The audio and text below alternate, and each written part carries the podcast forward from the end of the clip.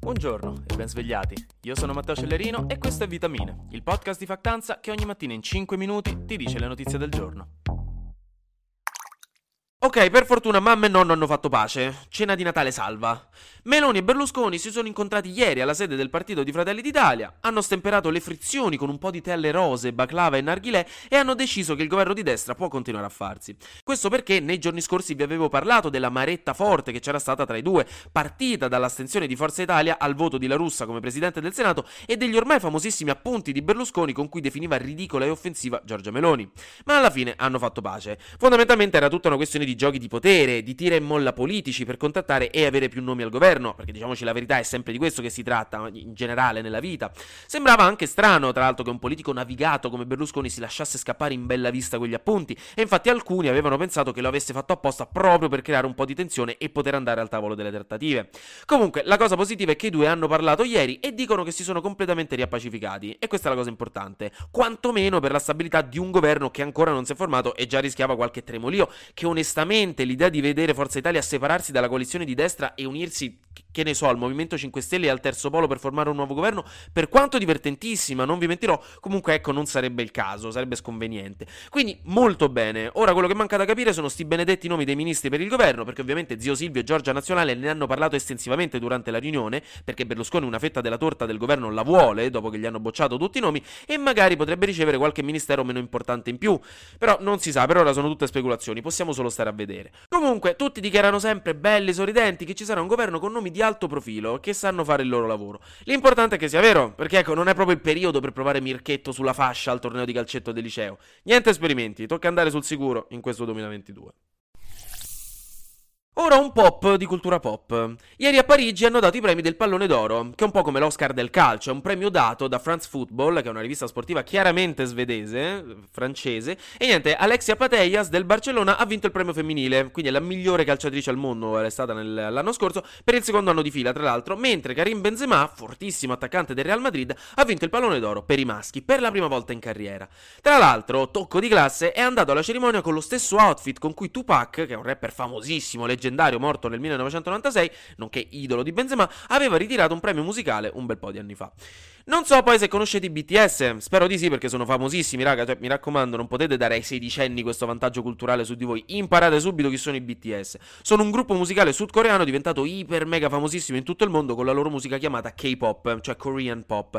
Li amano tutti, pure troppo, però in pratica si sono sciolti temporaneamente a giugno di quest'anno per proseguire le carriere da solisti, ma la notizia stavolta è che alla fine dovranno prestare servizio militare, per due anni, questo per il loro paese ovviamente, che sembra una cosa assurda e lontana da noi, ma in Corea del Sud tutti gli uomini sotto i 30 anni devono prestare per forza servizio militare per prepararsi a un'eventuale guerra contro la Corea del Nord. E nonostante i vincitori delle Olimpiadi e altri artisti strafamosi ricevano di solito delle esenzioni in Corea del Sud, ai BTS non è stata concessa l'esenzione. Quindi, nonostante siano letteralmente uno dei gruppi musicali più importanti al mondo, di sicuro i più importanti di tutta la Corea, in questi anni li vedremo a strisciare nel fango con le tute mimetiche. E fa un po' strano. Però, in teoria, nel 2025 avranno tutti finito e si riuniranno, toccherà solo aspettare. Infine, Kanye West, il famoso rapper e fondatore del brand Yeezy, comprerà Parley o Parler, non lo so, non ho mai capito. Un social network che si basa sulla promessa di libertà di espressione sfrenata e assoluta, amato particolarmente dalla destra americana, perché lì sopra possono dire le peggiori porcate che pensano senza troppe remore. E Kanye vuole comprarlo. E questo corona la striscia di notizie particolari che sta arrivando da un bel po' su di lui, dopo per esempio i suoi tweet antisemiti, la sua felpa con su scritto White Lives Matter, che è una sorta di opposizione al Black Lives Matter, e il suo avvicinamento alle frange più radicali del Partito Repubblicano statunitense, come per esempio Candace Owens. Sembra si stia radicalizzando a destra fondamentalmente, e questa cosa sta facendo alzare molte sopracciglia ai suoi fan. Flash News. A Manchester, nel Regno Unito, un uomo di Hong Kong che stava protestando fuori dal consolato cinese è stato preso e portato dentro e riempito di botte. Poi sono intervenuti i poliziotti inglesi a fermare i tafferugli. Questo avviene in un periodo di crescente tensione diplomatica tra Regno Unito e Cina, specialmente per quanto riguarda la condizione di Hong Kong e dei suoi abitanti che stanno arrivando in massa nel Regno Unito per fuggire. In tutto questo, l'uomo è finito in ospedale e spero vivamente che qualcuno l'abbia consolato.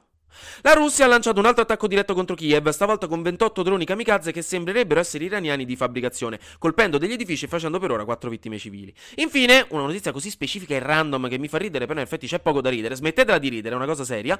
Uno studio statunitense ha scoperto una correlazione tra l'utilizzo di liscianti chimici per capelli e tumore uterino, che come detto prima è una cosa veramente tanto specifica, però ecco, mo lo sapete, occhio, non so neanche se si dice lisciante chimico per capelli, forse c'è un nome in italiano, ma la notizia l'ho letta in inglese e non so i termini da parrucchiare, quindi scusatemi, questo passa al convento, raga. Eh, se sapete come si dice in italiano, scrivetemelo pure così imparo qualcosa di nuovo, pure io.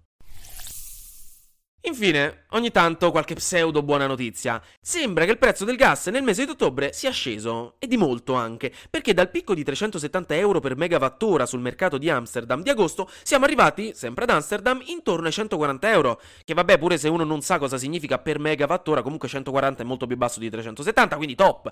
E sul mercato italiano invece siamo passati da 315 a 80. Quindi di base a novembre avremo bollette più basse, a prescindere da tutto, perché da un po' di tempo le autorità stanno calcolando il prezzo del gas mensilmente per farci le bollette, prima lo aggiornavano ogni tre mesi.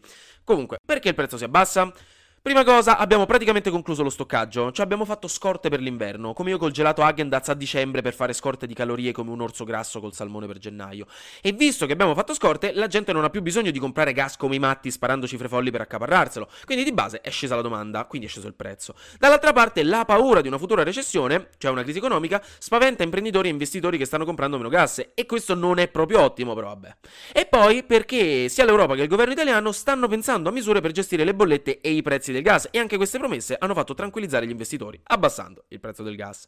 Di base, per noi poveri fuori sede che vogliamo solo non morire di freddo durante l'inverno, bollette più basse uguale top, amo. Fantastico.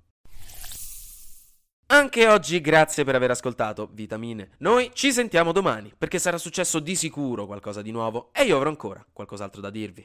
Buona giornata.